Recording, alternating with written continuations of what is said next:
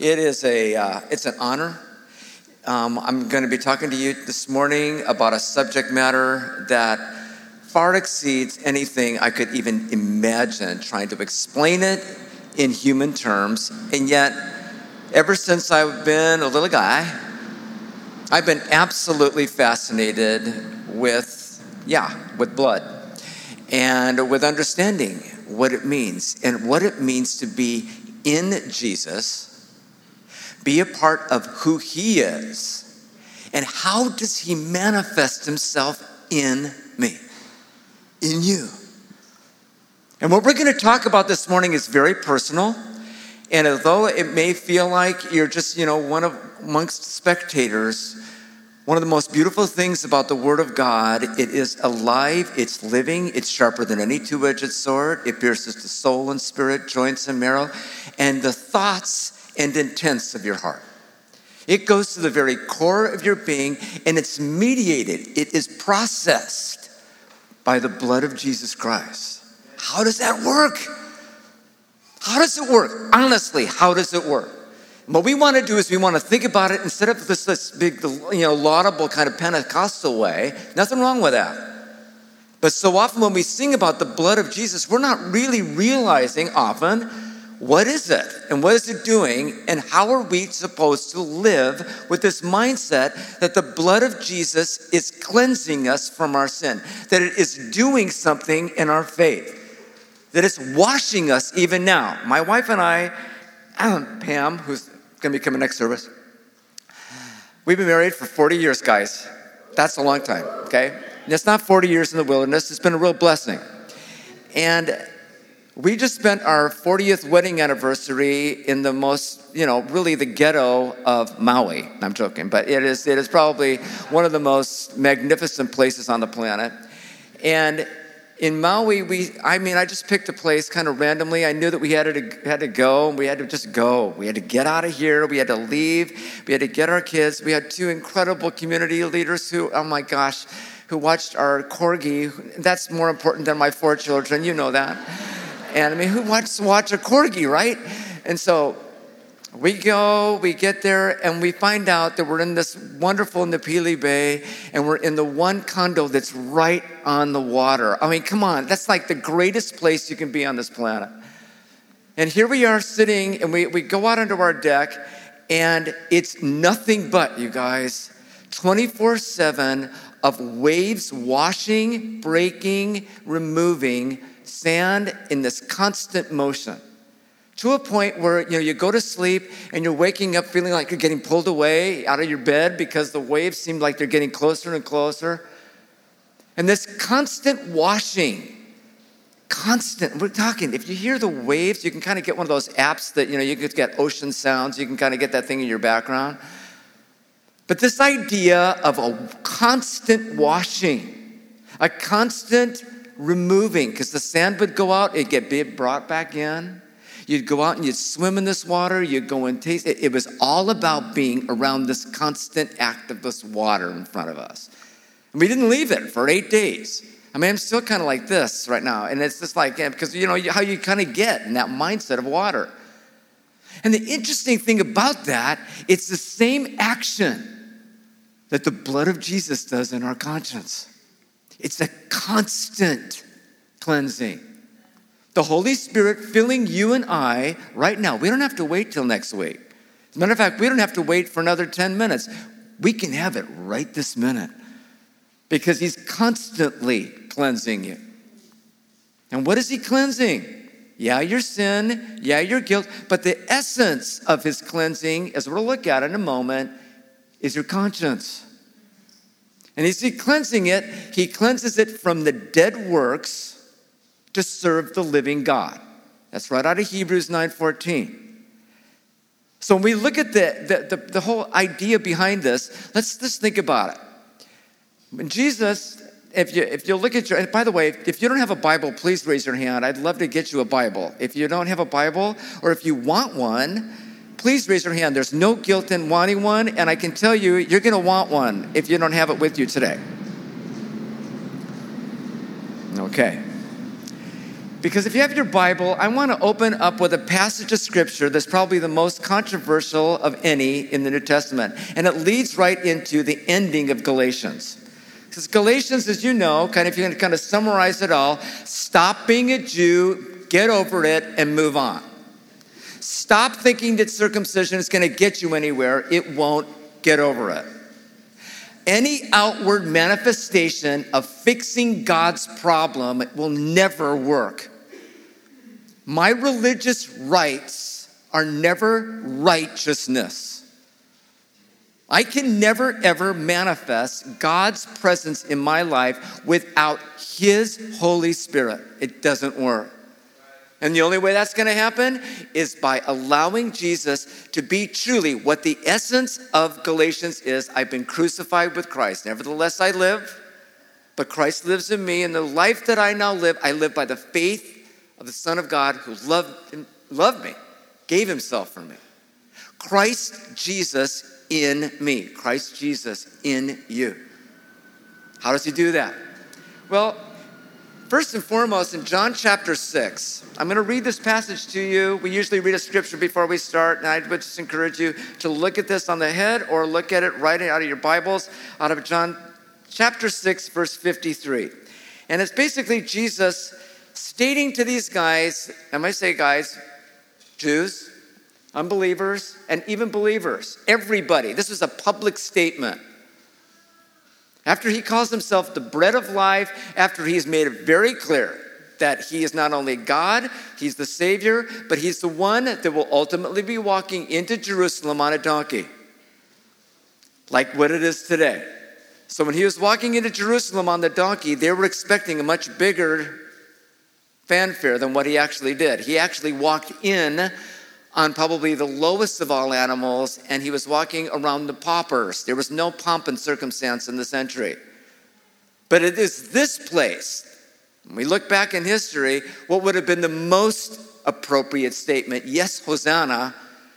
John the Baptist nailed it. Behold the Lamb of God who takes away the sin of the world. This is the King who's coming.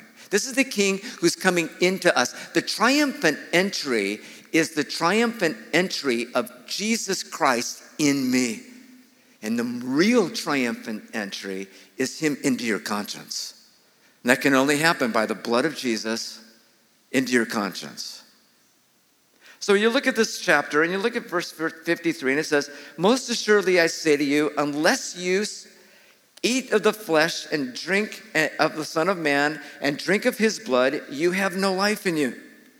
Whoever eats my flesh and drinks my blood has eternal life, and I'll raise him at the last day. For my flesh is food indeed, and my blood is drink indeed. He who eats my flesh and drinks my blood abides in me, and I in him. I'm the living Father. I, as the living Father, I'm the living Father. As the living Father sent me, and I live because of the Father, so he who feeds on me will live because of me.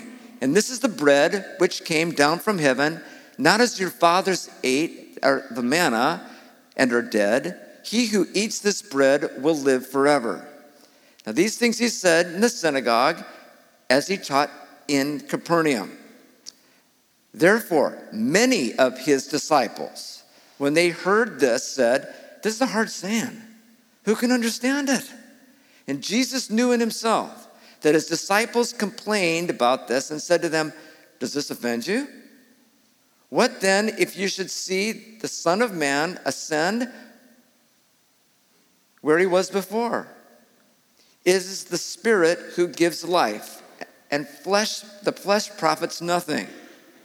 The words that I speak to you are spirit and are life. And there are some of you who don't believe, for the for Jesus knew from the beginning that there were those who did not believe who would betray him. And he said, Therefore, I have said to you that no one can come to me unless it had been granted to him by my Father. From that time, many of his disciples went back and walked with him no more. And Jesus said to the twelve, Do you want to go away? But Simon Peter answered him, Lord, to who, whom shall we go? You have the words of eternal life. And also, we've come to believe and know that you are the Christ, the Son of the living God. The blood offends. It offends for one main reason, as Jesus described it. The blood in the old covenant was meant and designed to never be eaten according to the old covenant. The blood was to be used specifically for sprinkling, for putting on the ears of the priest, for putting it around offerings, to be placed very specific. God was very particular about how to treat blood. And not only was he very particular about it, he was so particular if you even thought of eating it, even back in Genesis chapter 12. God says, even if you eat of it in chapter 9 as well, you will die. So you can imagine the mindset of the Jewish thought, especially the Judaizers, the audacity to think that you could eat the blood of Jesus. That was the major disqualifying of Jesus. That was the ultimate blasphemy. And even the disciples, just like you and I, when we hear about the blood, many of us, because we're so accustomed to it being gross, because we don't understand what it actually is doing, we find it hideous and we can't imagine why would God ever want to use blood as a medium of holiness? That's just gross. Even when Jesus presented communion on the table, what did he do with it? He blessed bread, he broke the bread and he gave it. But what did he do with the wine? He goes, This is the new covenant of my blood. Take it and here you go, drink. What was he really saying? My covenant is going from the outside to the inside. Everything about the old is now being ingested in you. You are no longer an autonomous unit who is running your life all by yourself, and you're going to figure out your life because you have it all together, and you're going to do your religious rite, and we're going to take our disposable, you know, Instacart kind of stuff that we can get anywhere online, and you can get this, and this is going to be your ultimate sanctification. These are awesome. These represent exactly what I'm talking about, and we're going to take this in a few moments. But this is really an outside at this point. It has no value until it comes inside. So you have to think about it for a second. What is the purpose of the bread and the blood? And why would he choose those two vehicles to demonstrate his person and his work in me? Well, first and foremost, as you're going to see on the overhead above you, you're going to see that the bread is the body of Jesus Christ. He says, This is my blood, which is broken for you. This is my body broken for you. It's a new meaning for you, i.e., it's taking on a new form. It is a gift from God. Now, bread, by its essence from the Old Covenant, was the medium of exchange. It was the presence, literally, when we talked about the bread of presence, it was the only sustainable force for the human body. Even the manna in the wilderness, as this is described in the desert, the food, when they were, was given from heaven. And during the Last Supper, when the bread represented the body of Christ. When Jesus multiplied the bread to feed the crowd, bread, because of the sign, became a sign of sharing. It also symbolized the Word of God, which nourished the crowds. It was the medium of God's nourishment and His Word. It was the vehicle that God chose to use. So, bread was in essence Jesus giving his body to you. And I ask you, have you ever stopped, woke up in the morning, and just go, Thank you, Jesus, for your body? Thank you for your body, just lifting up holy hands and just thanking Him. Because most often we don't really think, think about thanking God for His body. We often just want to assume that that was just given to us, God came up with it. But the idea is the eternal God and Father incorporated a physical system and lived in it, lived it out, fully tempted, yet never sinned, yet became everything to all man for the very purpose of being a sacrifice. So Jesus on the donkey came into Jerusalem not as a king, as the Messiah designed to be a sacrifice. And number one sacrifice being his body and the essence of his blood. Jesus needed to bleed. Now, let me get to the real core here is the blood of Jesus. Because, you know, we get the body, it's the corporal action of God. But now we're coming to the essence of Jesus. Because this is the true nature. It wasn't his teaching, it wasn't his great anything on his body, it was all about what was flowing through his body. And this blood represents something very important, just like it represents something in your and my body. God leaves us a really incredible image of what blood actually is in your body right now. So when you go into a, a, a uh, lab tech, for example, and they take some blood out of your body and they to, to do an example and they want to see what it actually represents. And you know, guys, I can only tell you right now that I, am about ready to go off. I'm just saying because I really want to get into this and I want to spend hours on it, but I, I'm, I'm limited on time. However, let me just say something in Jesus' name. I believe God's going to do some healings this morning. And I also believe that the Holy Spirit's working in your heart. And please, please, the enemy of your soul wants so bad to get you distracted, even including myself. Don't. Don't. In Jesus' name. Amen? Amen. Amen. Talk to me right now. Amen? Amen. Amen. Don't lose this, okay? First and foremost, what does blood represent? This verse is potent. Leviticus 17 11. This is the core of the old covenant as well as the new. Because the life of the flesh is in the blood. I've given it to you upon the altar to make atonement for your soul. For it's the blood that makes atonement for the soul. What are you really saying? There's a word that's the essence of that verse, is used three times. That word is called nephesh in Hebrew. Nephesh means the life force of a living being, the vitality, the soul. It's the, it's the being inside of you. So when you look at this verse, it's the connection of the life force saying, The life of the flesh is in the nephesh. For I've given it to you upon the altar to make atonement for the nephesh. For it is the nephesh that makes atonement for the soul. It's the life that makes atonement for the nephesh, I'm sorry. So what that's really saying is threefold. It's that God's life in me is mediated by this animal that will be represented in me. So it's a substitution of life for life. The life of Jesus in me is the essence of what the blood is doing in me. So the more I meditated on that, the more I understand that there's a reason why God used blood for a number of reasons, not just the spiritual, also the biological. Now, you actually take a human being or any life form, for that matter, a mammal, and you look at their blood, you'll see a picture that you have over on the overhead here. This is what this, when they take a blood sample of you, they take a look and they look to see if you, do you have a picture of it up here? Um, it might be the next slide. If there's not, there it is. This is the nightmare for most of you, but this is the reality. Okay? The little red dots there are the red blood cells, you think, right? And there's some blue ones and there's some goofy ones. I don't want to minimize this because it is really interesting biology, but I'm just saying, okay, this is to, we can go into detail, but let's face it. There's two things that's going on here.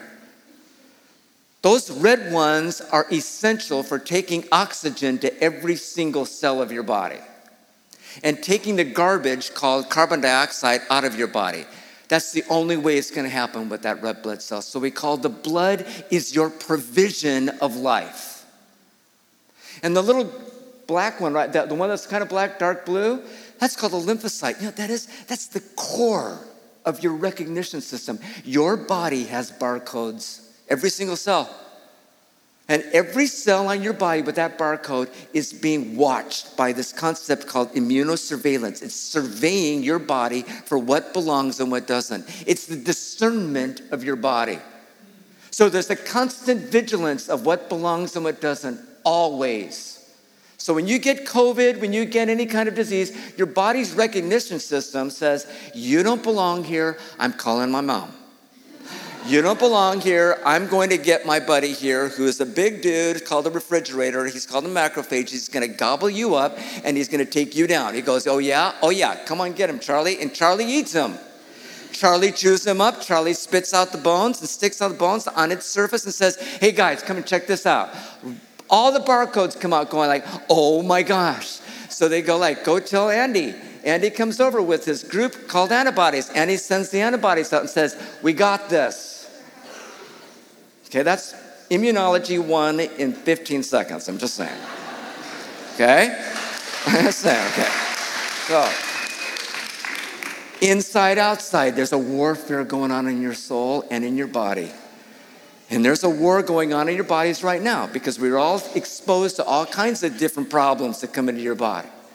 And what's happening is that that warfare is an ongoing vigilance of things that belong and don't belong. And don't think it's not doctrine. Don't think it's not lies from the pit of hell. Because the Holy Spirit gives you and I the Word of God that's alive and living, very selective of what belongs in your life and what doesn't. So the blood of Jesus is that discernment. It says, that does not belong. And the confidence this morning is, I'm standing on, when I say I stand on the blood of Jesus, I'm standing on his word, I'm standing on his truth, and I'm standing on his perfection to say no. One of the most powerful holiness terms we have this morning is that two letter word, no. Because if he can get you undecisive, he can take you out. There is a yes and a no. That's why all the promises are yes and amen, because there's no gray area with the immune system, and there certainly isn't any in holiness. It's very what belongs and what doesn't, and we got to get out of the gray zone, guys. And the Holy Spirit wants to give you that decided action this morning. Many of you are making decisions today. You're already deciding in your mind whether it's this person to marry, whether it's a job to take, whether you really think God can heal you or not, whether, and all the doubt that comes in, in the essence of the enemy's strategy is to always question God's word. It's to obscure it. It's to change the barcode just enough so that you will get what's often called in your body called autoimmunity, where you start to fight your own battles inside you and try to get rid of all the toxins yourself. And we find ourselves fighting ourselves, believe it or not. The enemy doesn't have to do anything. We start really getting so focused on ourselves that we lose sight of the liberty that comes from the blood of Jesus. Now, often, you know, we don't connect science and theology very often. The core of that connection is the blood of Jesus because they meet at this core of what Jesus did and why he had to bleed. Why did it have to be so gross? Why did all, he was literally exsanguinated? That means all of his blood came out. They went after every single major artery. When Jesus was seen, according to Isaiah 52, he was marred more than any man. You can even recognize it was human. He was a, a, a, literally a flesh mass. Really hideous. I'm thinking, why would I believe this? You know why? Because God's love was demonstrated. Even while you and I were yet sinners, He died for you, but didn't just die, He was slaughtered for you. And all that blood that came was a reminder of Hebrews 9:14. How much more shall the blood of Jesus, who through the eternal Spirit cleanse your conscience from dead works to serve the living God. You know, if you're feeling guilt about something right now, I encourage you to take the second to just nail it and say, Lord, forgive me. Let that wave, it's another wave. Because you know what? The waves are coming right now, and they're constant. They're constant thoughts. Constant thoughts putting yourself down, comparing yourself. All those kind of condemnation. There's no condemnation to them that are in Christ Jesus. You guys realize that the Word of God, because it's alive and living, because it's something we meditate on, it's the essence of the waves washing your conscience. It's the Word of God, you guys. That's why it's so important for us to be in the Word. My opinions mean nothing, it's not a wave. The wave is the Word. If you really want to know who you're hanging out with, Listen to what they're saying. Out of the essence of the heart, the tongue speaks.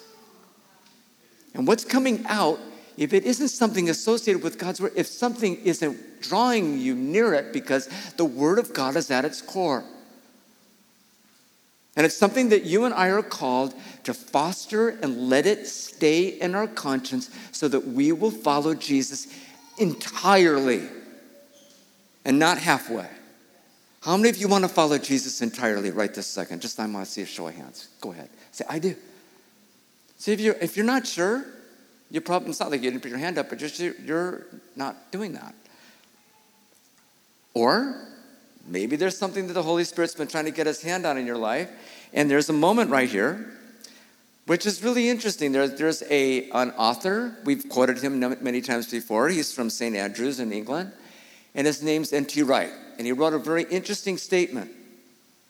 He said this Just as the mercy seat fulfilled to function when sprinkled with sacrificial blood, so Paul sees the blood of Jesus as actually an instrumental in bringing about the meeting of grace and helplessness, of forgiveness and sin that occurred on the cross.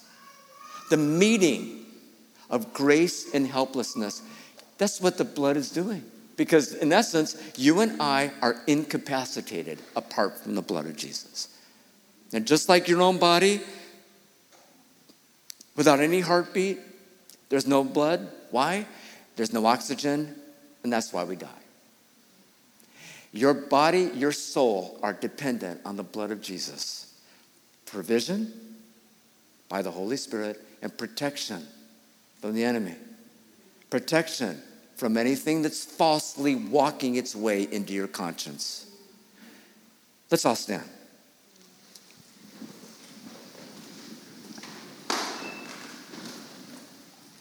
Father, we know that apart from you, we can do nothing. And I just ask you, as you're standing right now, to just take your hand and place it on the person, if, they, if you can reach them right in front of you. Reach your hand out and touch the person right in front of you. And to get a tangible body in your hand somehow, like their shoulder.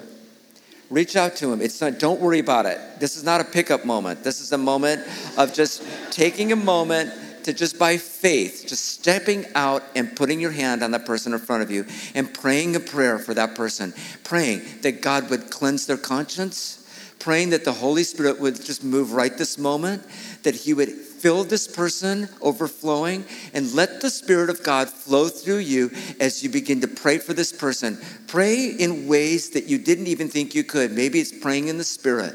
Take a moment right now to just do it in, by faith. Just start praying, whatever that word is for them right this second. Go.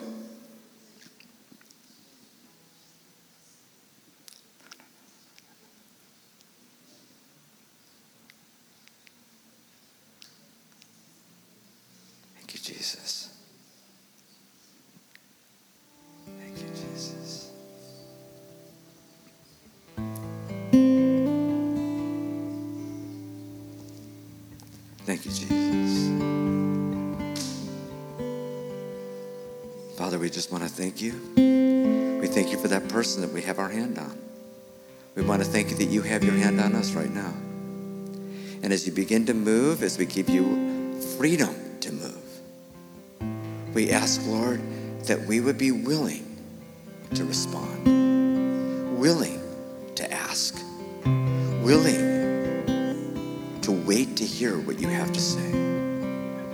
Lord, if you have a word for us to share, Lord, I pray for confidence. I pray for courage. I would ask that you would give Park Hill, my beloved family here, a, an overwhelming sense of your love that's so deep, so rich, that the concept of blood, Lord Jesus, would be at our core of passion. That we would know, Lord, I have ever violent the actions were on you, you did this because of your love, your matchless love. You could not resist because of your love. Father, let us understand in a fraction of your passion for every one of the cells that are flowing through our bodies right now. Every single bit of oxygen in us, every ounce of protection. That you are there. You're moving right this moment. So we give the rest of our time right now to you, and we trust that you're moving. Help us to be about your thought life right now In Jesus' name. Jesus. Amen.